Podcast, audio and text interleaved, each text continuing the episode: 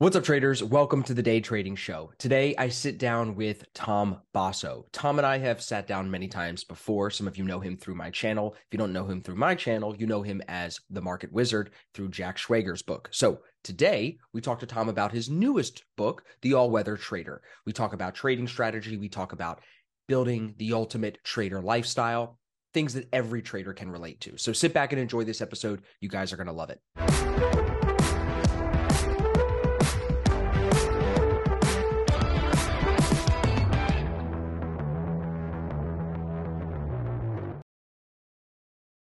All right, everybody, we are sitting down with the legend, the market wizard, Mr. Tom Basso. Tom, it's good to see you. Thank you for being good here. Good to see you, Austin it's uh it's funny tom and i were just chatting before we started the podcast.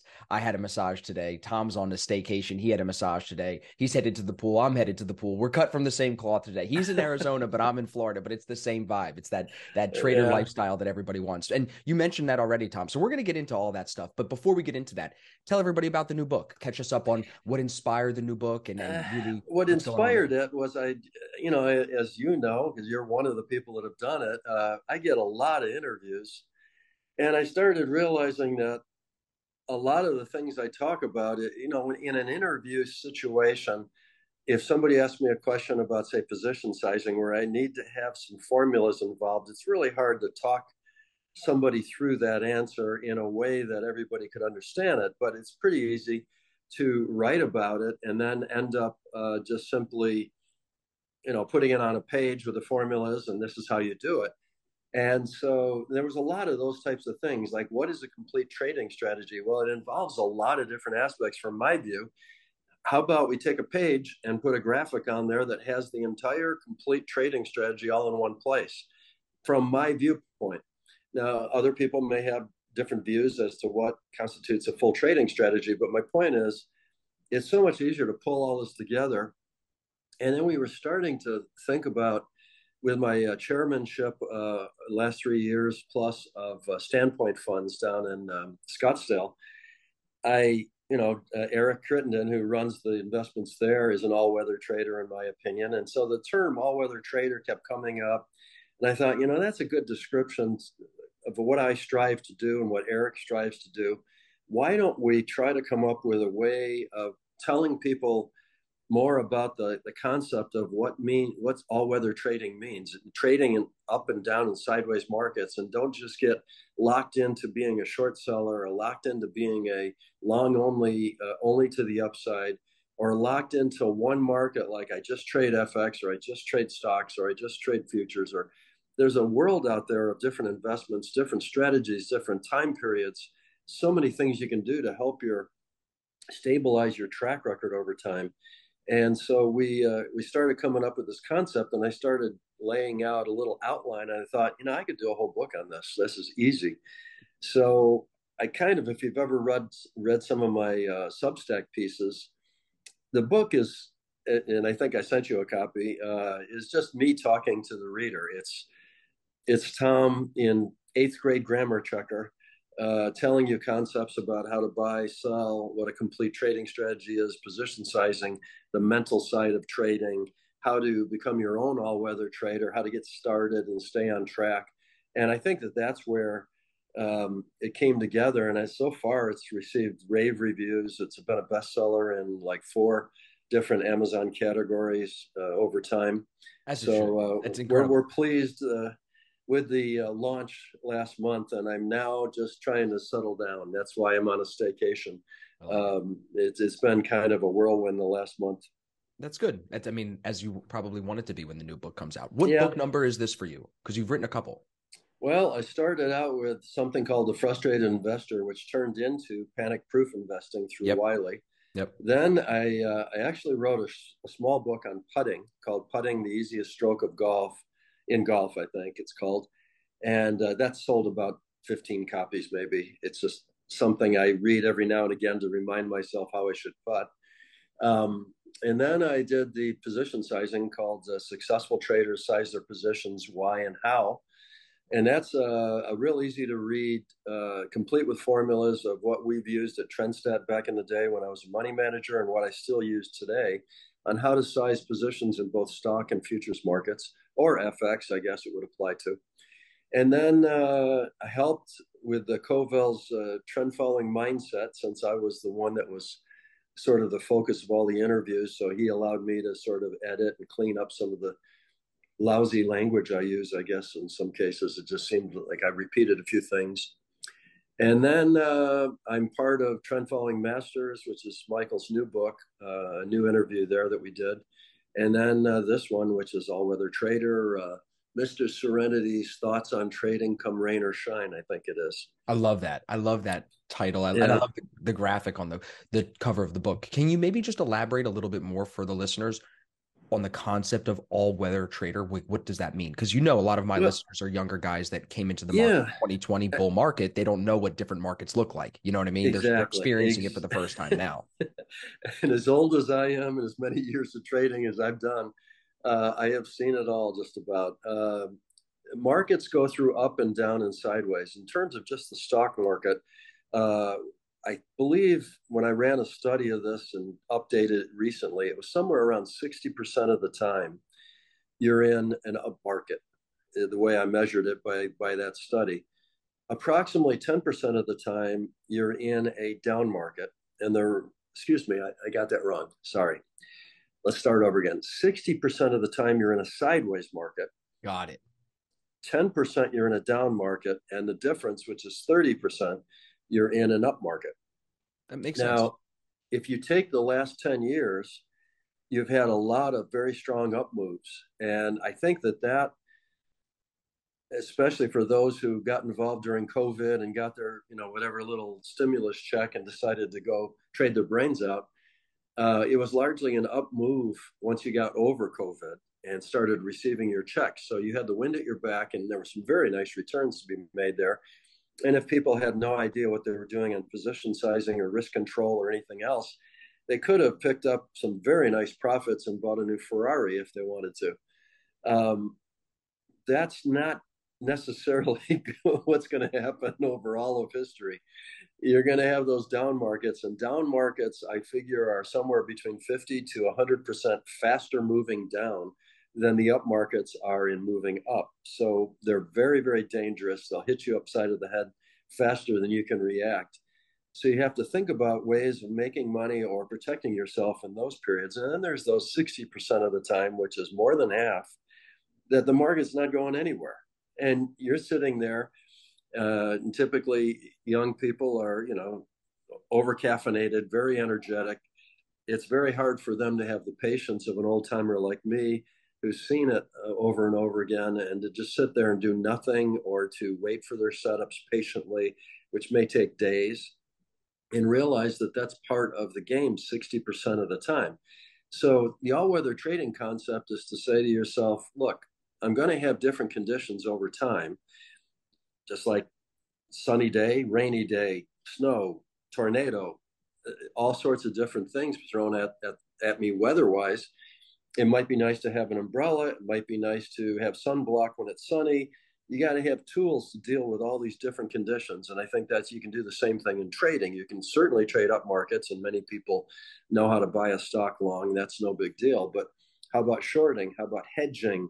How about diversifying into FX or diversifying into futures trading or diversifying into maybe selling some credit spreads on options for sideways periods where those will clean clock routinely over and over again, 95 plus percent of the time. So you come up with different strategies that you know are going to make money during periods when your long only strategy is going to struggle and strain. And that way you become, when you add it all up, much more all weather. You just really don't care what the market's doing. You're just, you're Mr. Serenity. You, you don't have to worry about what's happening. You just kind of do what you do every day, and every day is like the, the, the day before. Very well said. So, I would I would love to hear your take on this. I just recently was talking to a trader who was asking me with the strategy that I'm trading a lot right now. My first take profit is 1R. So I risk 10, I'm taking profit at 10. And they're asking me, "Why are you taking profit at 1R? 1R?" Well, through the back test that we ran, the system was 60% at win rate with that one to one. So 60% one to one is profitable. So right. it's not the most dramatic, most beautiful thing for social media, as you probably know, but the data is what drives the trading decisions. Do you want to speak on how data drives the all weather strategies that you talk about in the book? Yeah, I'll even answer a little bit about your 1R strategy. If and when I do day trade, I take a 1R profit with two thirds of my position, letting the other one third run. That way, I cover my potential loss. I've now put the profitable, uh, it's now a profitable trade. So I get a ton of those. I would say 60 to 70% would be not uncommon many, many weeks in a row, even. And, uh, you know, there's some days I'll have three in a row that are losers and I'd probably just shut it down and go off and do something else. But um, that's exactly how I get my reliabilities on the short term day trading up a lot. Just take a 1R profit with two thirds of your position, leave the one third, try to trend follow it, move the stops when you can, and right. and and then get down to the end of the day, take the profit, and go home. Do you, you think know, do something else? Do you think people turn away from that because they're scared or they're afraid that they can't have a win rate that would get them there, the seventy percent, sixty percent win rate? Uh it's hard to simulate it because, of course, intraday data is a little sketchy. Sure. Uh, I've had to build that up over a course of years, I suppose. But yeah, people are, I think, lack the discipline to do it. I, I think that's the biggest. The mental side of trading, when you get into day trading, is just it's everything. Very, very difficult because you've got to have contingency. If your internet goes down, your broker goes down. The, For sure. Your data feed goes down. Something happens to you. You're sick. The kid is sick. The the wife asks you, uh, you know, tells you your car broke down at the intersection of X and X, and could you come please help? And you're in the middle of a trade. You know, what do you do? You got to have right. plans for all that stuff. Right. I think the average trader trying to get into the intraday time frame is ill-suited mentally to deal with the types of pressures and the types of, uh, I guess, wrinkles that get thrown at you. And I think you know a seasoned veteran like myself, I I don't find it any more difficult than breathing. So it's it's kind of just experience and doing experience. it so many times that right. you just don't even think twice about it. 100%. You just have a sense that I'm willing to risk this to get that. I've locked in my break even plus a little something. If you're selling two thirds at a 1R, you're you're taking care of a little bit of a sloppy fill. You're taking care of commissions you you basically have a profitable trade because if the one third that's left goes all the way back to the 1R loss, you're still ahead. Do you ever so lock you, that stop at entry? Will you ever put the stop at entry so you can't go negative on I just I just follow the strategy so and I move my stops up whenever I can. Based on structure um, or based on whatever else, yeah. Yeah, what it, it, it's the reverse of how I got in. So I just wait until that happens and I blow out of it and you know, if it's getting close to about half an hour to the end of the day, I'll just go ahead and shut it down and move sure. on to other projects. But the thing I like about the way I structured it, and again, this is something that I think a lot of traders don't do enough of. Uh, you know, the, a lot of people in various positions of education in the industry are always talking about their one way of trading as if it's I'm trading this way, it's the way to make a lot of money, and you should do it too. I'm a little bit more of the opinion that, you know, everybody's got a different set of capital, different set of skills, different mental makeup, different purpose that they're trying to trade. I'm more of the mentality of why not just take your situation and really analyze where you are. What's your capital? How much time can you commit?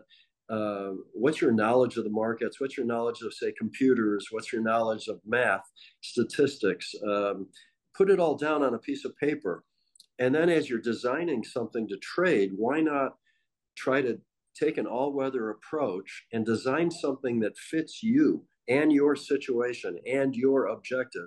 Not Austin, not Tom's, yours. Because then the glove hits it fits the, the hand a lot nicer and it just feels comfortable and, and you're more likely to be able to execute it flawlessly because it was designed around you executing it flawlessly and it just takes a lot of the strain and stress off the situation. If I tried to tell somebody that, okay, my one strategy that I day trade, which I rarely do unless I'm sitting at a desk all day, which I hate to do, but you know, if I'm sitting there and I got to sit there, I might as well go pick up some money. And I tell you what, it's it's easy for me to do it, but if I told the average person out there how to do it, I gave them every rule, they would screw it up and so there's almost no point in me doing that because there's uh, this if anything number. i lead them around uh, on a path that uh, to something that's not going to fit them and right. that's i hate to do that i try to give people advice that helps not hurts of course so, and that's um, that's because there's so many different ways to make money so you really have to exactly. get to the root of your psychology and your belief system right where Precisely. like so could you give any advice to the younger guys or maybe if you were talking to a younger tom how do i find myself sooner we don't have to get too esoteric but like how do how does a trader figure out what will fit for them is it simply trial and error well, a lot of reading. I mean, the all weather trader, for instance, is going to cover a lot of aspects of trading all in one place. And I did that intentionally to try to give people a feel for all the different angles on trading that you might consider in trying to be a seasoned veteran like I am. Uh, things, lessons that I learned, how I learned them, what I learned from them, uh, and I'm passing it along to that younger generation. So that's sort of the essence of the book. But there's lots of other books. Uh, Tharp's Trade Your Way to Financial Freedom is always a classic in my mind. The Market Wizards books, uh, in general, have a lot of um, little nuggets buried in there in the interviews. Trend Following Masters, probably uh, some good stuff in there. Um, the book Trend Following in general, if you're into being a trend follower, uh, by Michael Covel, that's a yay thick. It could be a book a, a, doorstop if, if you need one. It's the very textbook. heavy. Uh, it's a textbook on trend following. Um, strangely, I'm not in that one. I know that, that is kind of strange. In a coming revision, right? Maybe, uh, but it's yeah, a good book. So reading really, book, you're anyway. saying re- reading's a good way to start to pick up information from way, other people who have more know, experience than you. Well, and then I, I, you know, I hesitate to bring myself more emails, but um, you know, I've been known that somebody's struggling with a particular concept. Uh, if they can get in touch with me, maybe a direct message on Twitter or uh, ask me a question publicly on Twitter or Facebook or uh, somehow send me an email. Uh, I usually respond to every one of those, and uh, if they're at all reasonable, I mean, don't send me uh, an email that says, "Tom, how do I start to learn how to trade?" you know, with nothing something specific. It's like you mentioned in your successful traders size their positions book that this is how you're doing. I don't understand that math because of this and this, or which equity you're talking about, or whatever. Be specific, and I can help you out. But uh, you know, the general questions about how do I get started? Uh, Right. That's a that's uh that's more than I can do. It's a little it's a little disrespectful to your time. I think I get those emails too, and it's like it's a like come on, you well, can find this on my YouTube, on Twitter. You've said it a million times. You know, you mentioned Jack Schwager, you mentioned Market yeah. Wizards, and I asked you about him before we started. Can you yeah. tell everybody a little bit about him and what it was like to be interviewed for his book? Because I've never heard you talk. Oh, that was so fun. Uh, I was at a Tharp conference as a model trader, so my uh, job Sunday afternoon at one o'clock all the way to the time the conference closed down was to answer trader questions as a quote model trader. So Jack, by um, by Friday, Jack has uh, got his group around him every coffee break, and every coffee break, I've got a group around me, peppering both of us with questions. And he noticed this, and uh, the crowds were about similar because Jack's a rock star, and I guess I was too. So then uh, Saturday morning, more of the same, but the groups got a little closer together, and I could tell Jack was sort of listening to what my answers were to some of the questions. And he told me later on Sunday morning at coffee break, he came right over to me and said, You know, I don't know if you know, I'm doing another Market Wizards book. And a lot of people have told me that I should interview you. I looked at your stuff, but it, it, it wasn't really that compelling. Uh, but since everybody keeps telling me to interview you, I'm kind of intrigued. So we go off to some little Korean joint down the street at about 12 noon and we're he's fumbling with his tape recorders and we're trying to get the interview going and we get through and i'm looking at my watch i said jack you know i'm supposed to be answering people's questions in about 10 minutes and it's going to take us that long to walk back there to the hotel.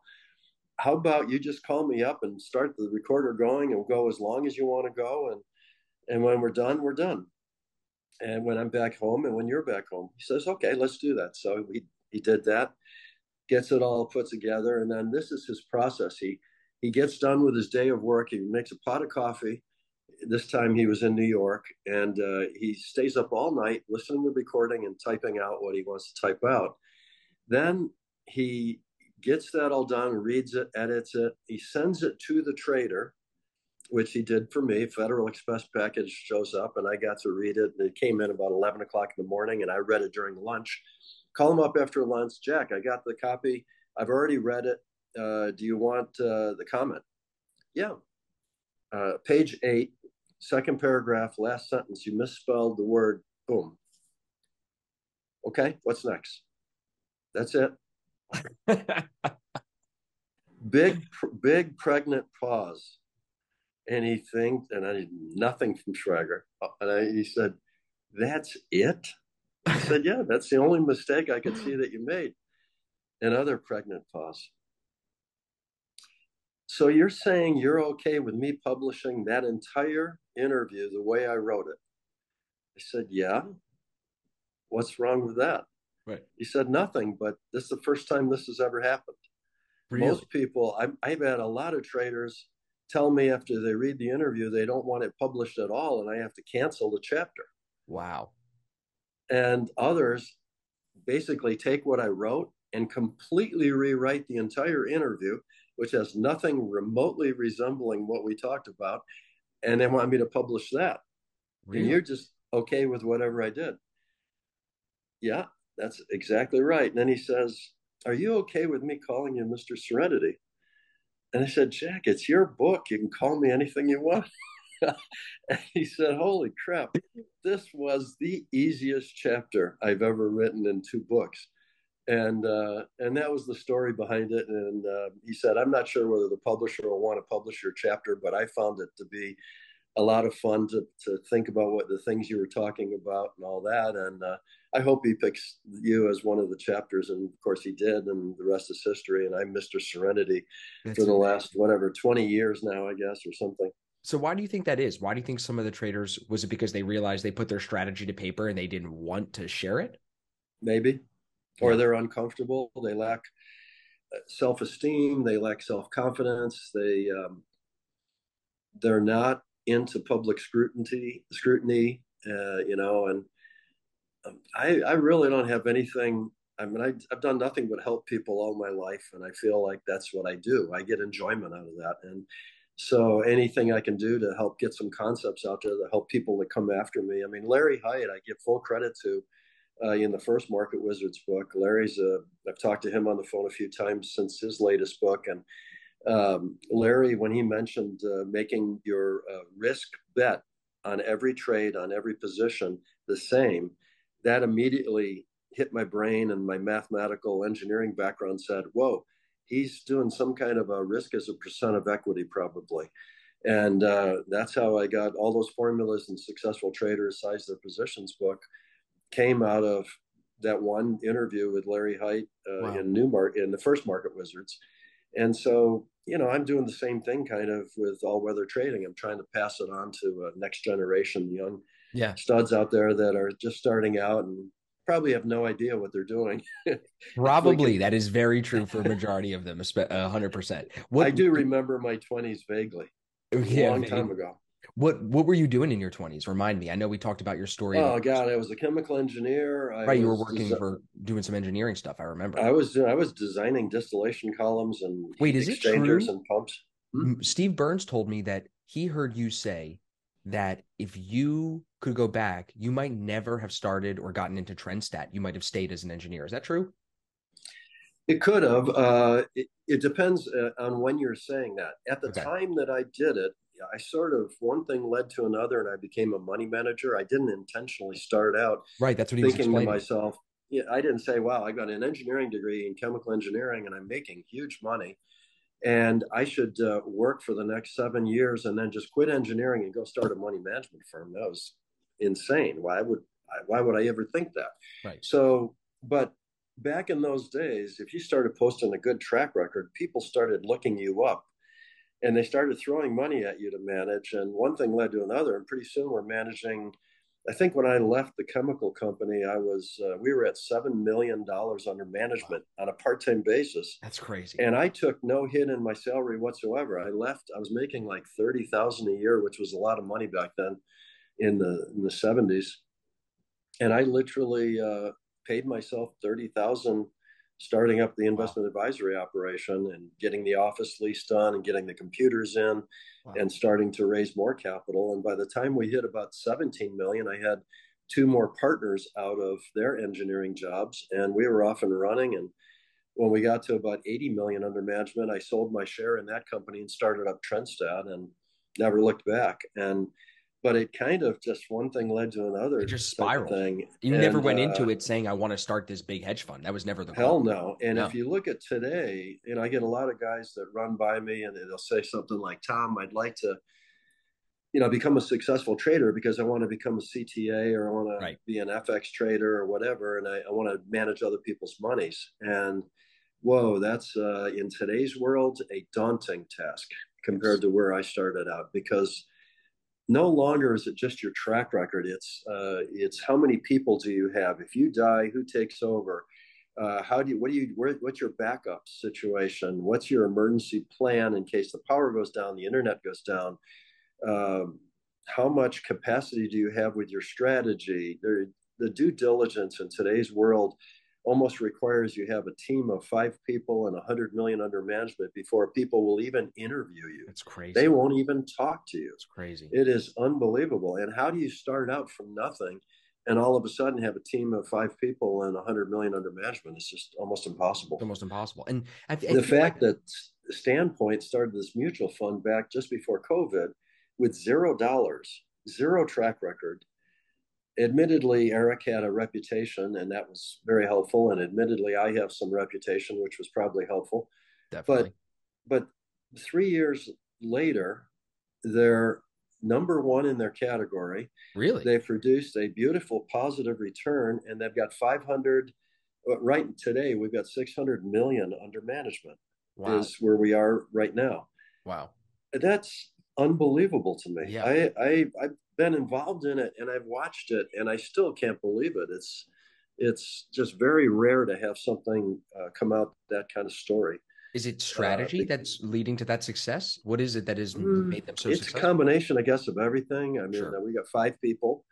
They each have very, very, uh, they're very, very good at what they do. The marketing guy's very good. The operations guy, very good. The the lady that runs our accounting and back office is very good. We've added a sixth person.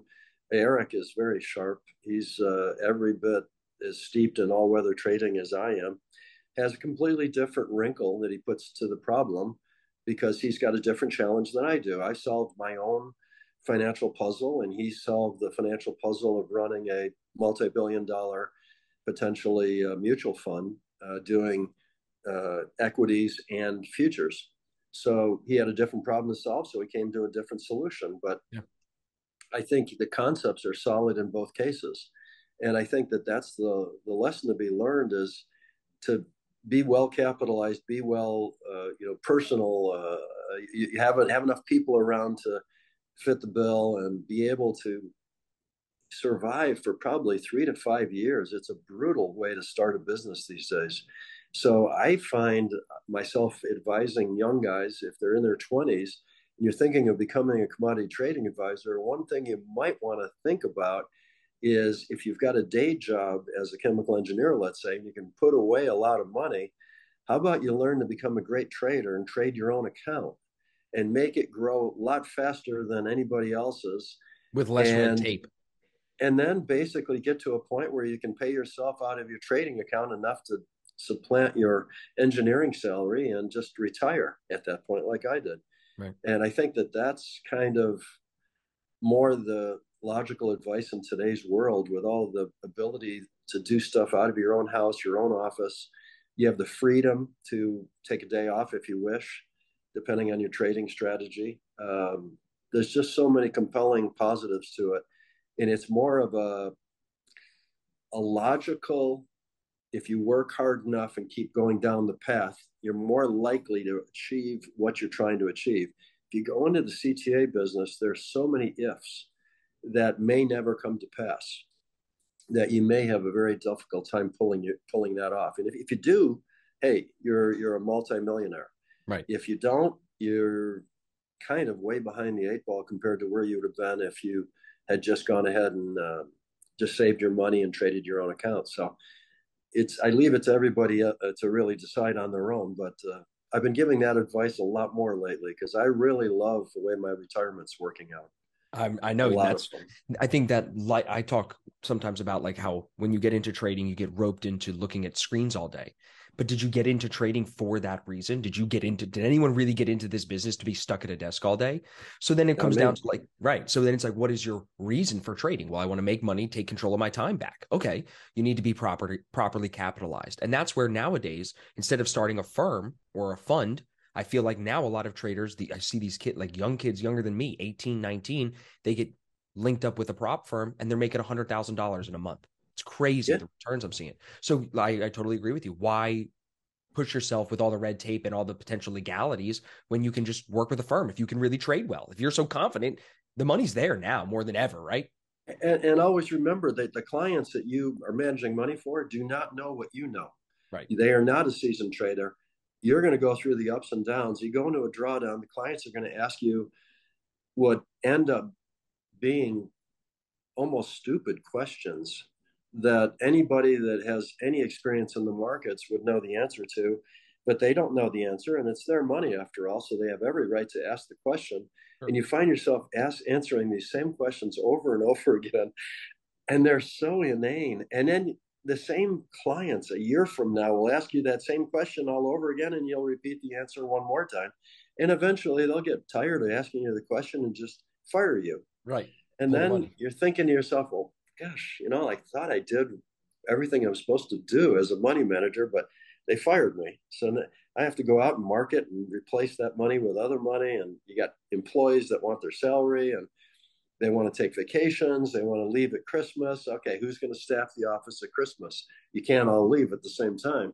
All these things of running a business and bureaucracy, of course, in government has just made running a business so much more difficult.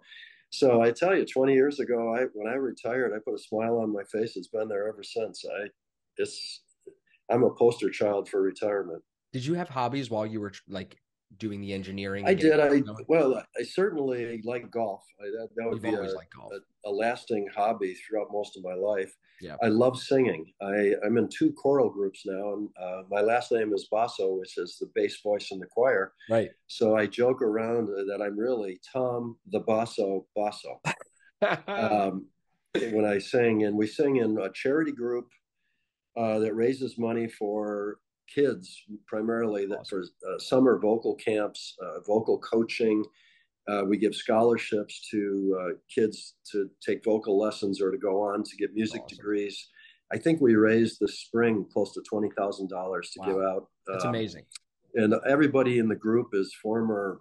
Gosh, they've had Broadway experience. They're really? professional singers in some wow. cases. I feel like I have to really step up to carry my own uh, in this group, and uh, it's a lot of fun. Uh, awesome. And then uh, Brenda and I sing in a uh, church choir as well. Nice. So that's once a week practice, and then Sunday morning to sing.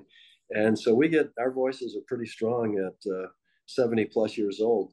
I love that. And it that's a, a, a fun hobby because when you're singing, man, your brain's on fire. You got to be able to read the music, goes into your head.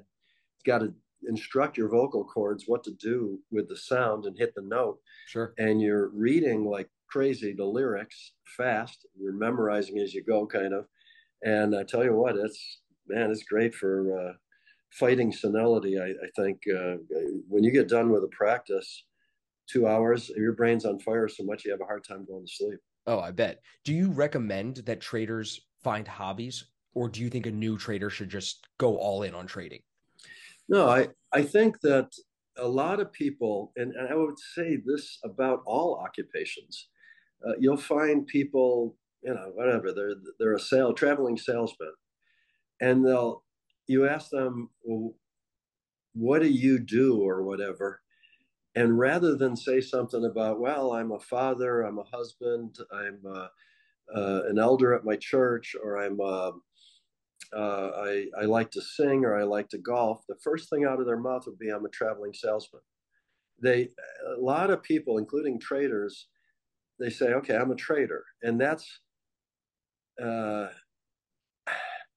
to, to tie your identity up with your profession or how you make money is a big mistake in my mind because there's so much of the world out there uh, to be able to have fun with and to enjoy things like golf or things like working out. I know you work out a lot. Um, things like doing these interviews. This is not trading to you. This is you and me having fun chatting. Right. And those types of enjoyable side trips in life uh, are what, in my mind, make life worth living. Uh, trading, sitting in front of a darn screen all day, making buy to sells. I don't care if you make millions every. What's the point?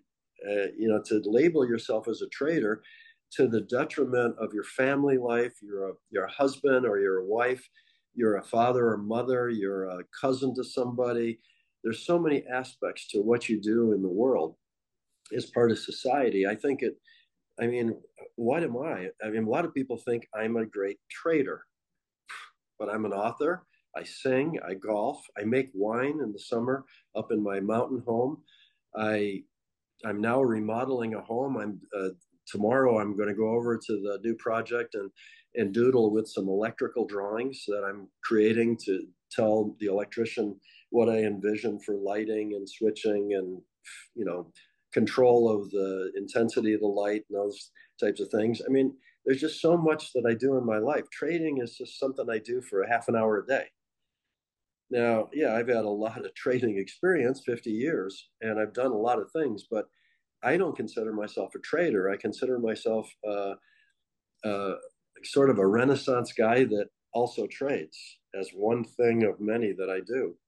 And I think that that's a better description of, of my life if you looked at it. And I think I'd, I would encourage people to do that in their own life. Don't make trading everything. Your life will be very shallow very shallow and probably very short. Stress yourself out, stress kills. like you don't need to be doing that, right? That's really it. Hell, you look at some of these guys in market wizards that were burning it up. They're in drug rehab or they right. were in alcohol rehab right. or they had to retire young because they couldn't take the strain yep. and move to real estate or something, or they went bankrupt or you know, half of the guys in Market Wizards never even made it to old age. Uh, That's crazy. Uh, one of my good friends in the CTA business uh, committed suicide down in Dallas. I mean, there's just been all sorts of nasty stuff that happens. Why are you doing that to yourself? That doesn't make any sense to me. Human greed logical. overpowers us, Tom. You know, human yeah. greed is is nasty. When it rears its head, it it'll take control of your whole life. That's why there's Gamblers Anonymous, and they, you can call for help. and, and, Alcoholics Anonymous. You know what I mean? That's that's why there's yeah. helplines for people that can't help themselves. Yeah, Tom, Van, the, the late great Van Tharp said yeah. that when he interviewed a bunch of New York uh, uh, traders on Wall Street, he said somewhere about 30 to 35% of them were certifiable according to the 10 criteria listed by Gamblers Anonymous. If you applied that to trading, they were, they were wow. Gamblers Anonymous candidates. Wow. Just 30 to 35% of the people on Wall Street. Wow. That's insane. That is insane. That is actually crazy when you think about yep. it. Yep. That's wild. Yep. Let's pivot for a second, Tom. Talk okay. to us talk to us about trends that you've seen over the last year? Because specifically, we ran a back test on that strategy I mentioned. Trending signals crushed it in 2022 to the downside, especially. Now, in yeah. the last 12 months, it has not. So, speak on that a little bit. Talk to us about Yeah, uh, the hedges worked out pretty well in 2022. So, I made money there. Uh, in the last, this year, uh, I'm still in a drawdown, small one, but um, we're picking up a lot. The stock market in the last month or two has sort of been sideways, but yep. things like bonds, with a few rare exceptions, of interest rates have been going up. The Fed has been very steady in trying to keep raising interest rates, whether you agree with it or not. And there's lots of debate over that. Um, I just go with the trend, and I don't I don't enter the discussion in terms of uh, structuring my trading around it. The trend now is down in bonds, and I'm short. Simple as that. I don't question it. I don't worry about it. But has been profitable. Uh, with the orange juice move earlier in the year, that has been very profitable. There's been some really nice moves in cotton, uh, uh, a nice move in coffee. Uh, so some of the strange markets that really some of the big CTAs can't even get involved in because there's just not enough volume. A guy like me is just an individual trader with you know a decent size account, admittedly, but not like 300 million or, or whatever, uh, I don't have to worry about it. I can go in and run a few contracts into the coffee market or orange juice market, nobody's going to notice me. Yeah. So I can pick up some of these very nice returns. Uh, a guy in Phoenix here actually is trading milk, and he's made a huge amount of money on milk to the downside. Did anybody uh, short the lumber pullback after? You know, I did. I've made a lot of money in lumber both in 2022 and in 2023. It's been highly profitable to me, and now they've um, switched the lumber contract from its old random length contract to some kind of a new I think it's can be delivered in multiple locations, and it's got a much more broad um, contract size and ease of doing everything. So it's promising to be a better contract, and they've started trading that in the last month, and uh, I'm trading that now, and so far so good. How about platinum, palladium? Anything there? Because I know those are platinum. Uh, platinum's been less than exciting, except for a week here and a week there. Uh, it seems like it's chopped a little bit. There's been some moves, but there's been enough chop to where it kind of eats up the profits from the moves. Uh, I'm not trading palladium right now, uh, just platinum. Just. And uh, of course, silver and gold have had some nice runs uh, in any one week. It, it, doesn't seem like they like to carry very far. No, it doesn't. I was just going to say, I feel like last time we spoke, gold was still around 2000, and here we are, yeah, older. Still, we are more handsome, but still gold at 2000. You know what I'm saying? So it's it's crazy to me that that's there. No, you're more handsome. I'm just No, Tom, you you age like that fine wine that you're making, Tom. What do you think? Do you ever like just a tinfoil hat for a second with me? How is gold held down so long? Like with inflation rearing its head last year, how is this not a $5,000, $4,000 price? Well, gold is like a lot of things. It's almost the same as I put Bitcoin in this category. I'd put uh, many things in this category.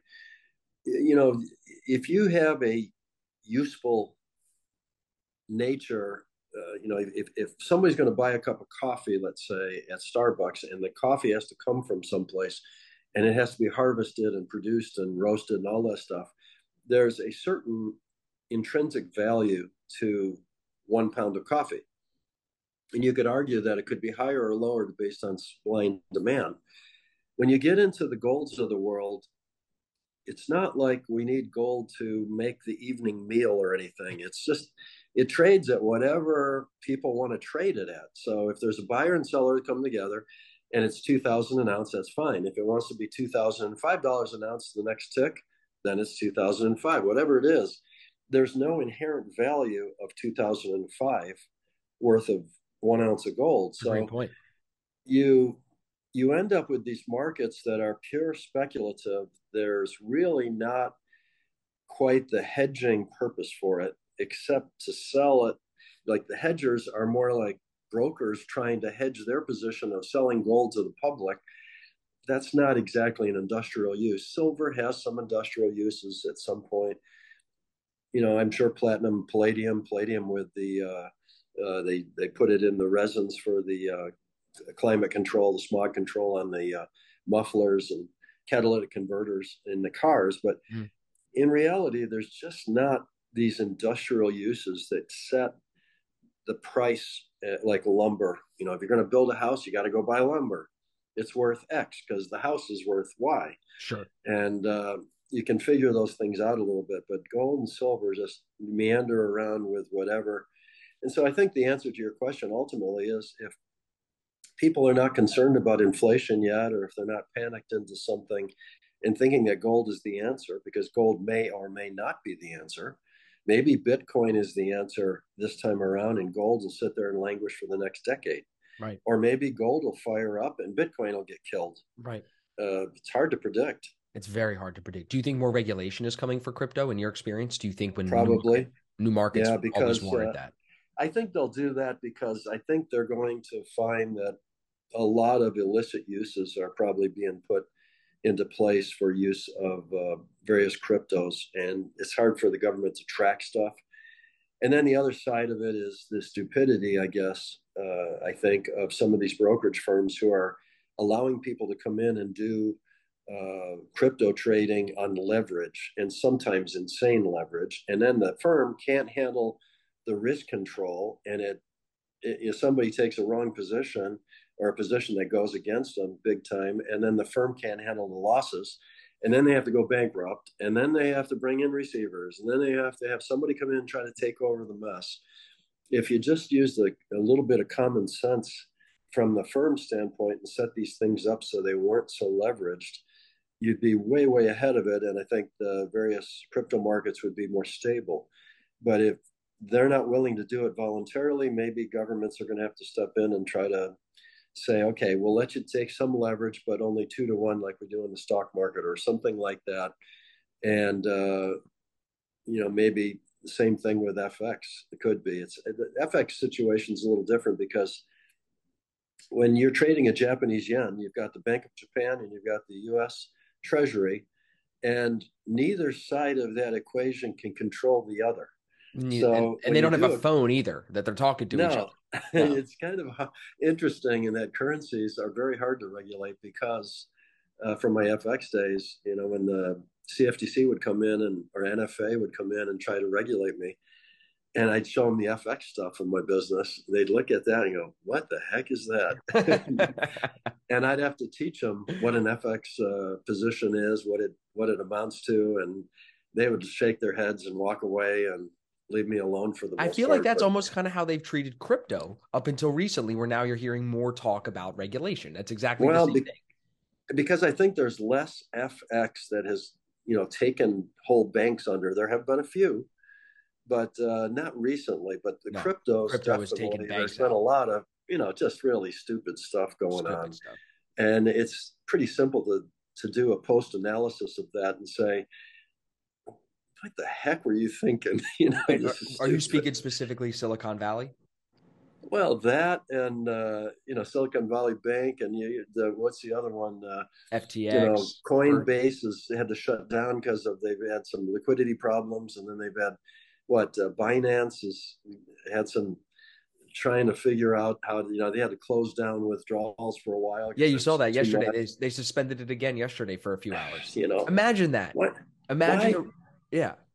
It doesn't make any sense. If the market's out there, what is the problem with just executing more trades? Well, and then they give it an excuse, so maintenance leveraged. or something like that. Yeah, right. Right. You know, there's right. a whole lot of maintenance.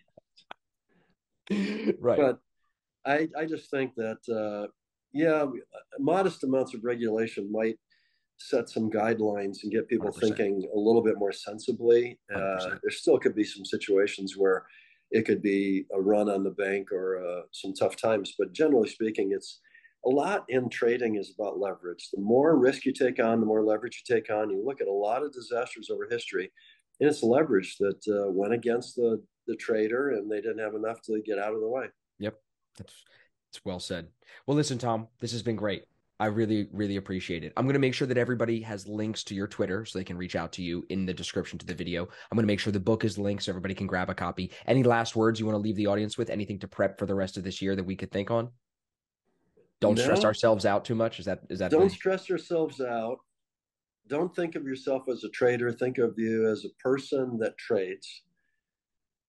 Go get a copy of the All Weather Trader and read it, and enjoy the ride. I love it. Thank you, Tom. It's a pleasure. Everybody, we'll see you guys in the next episode. Thank you very much for listening. See you, Austin.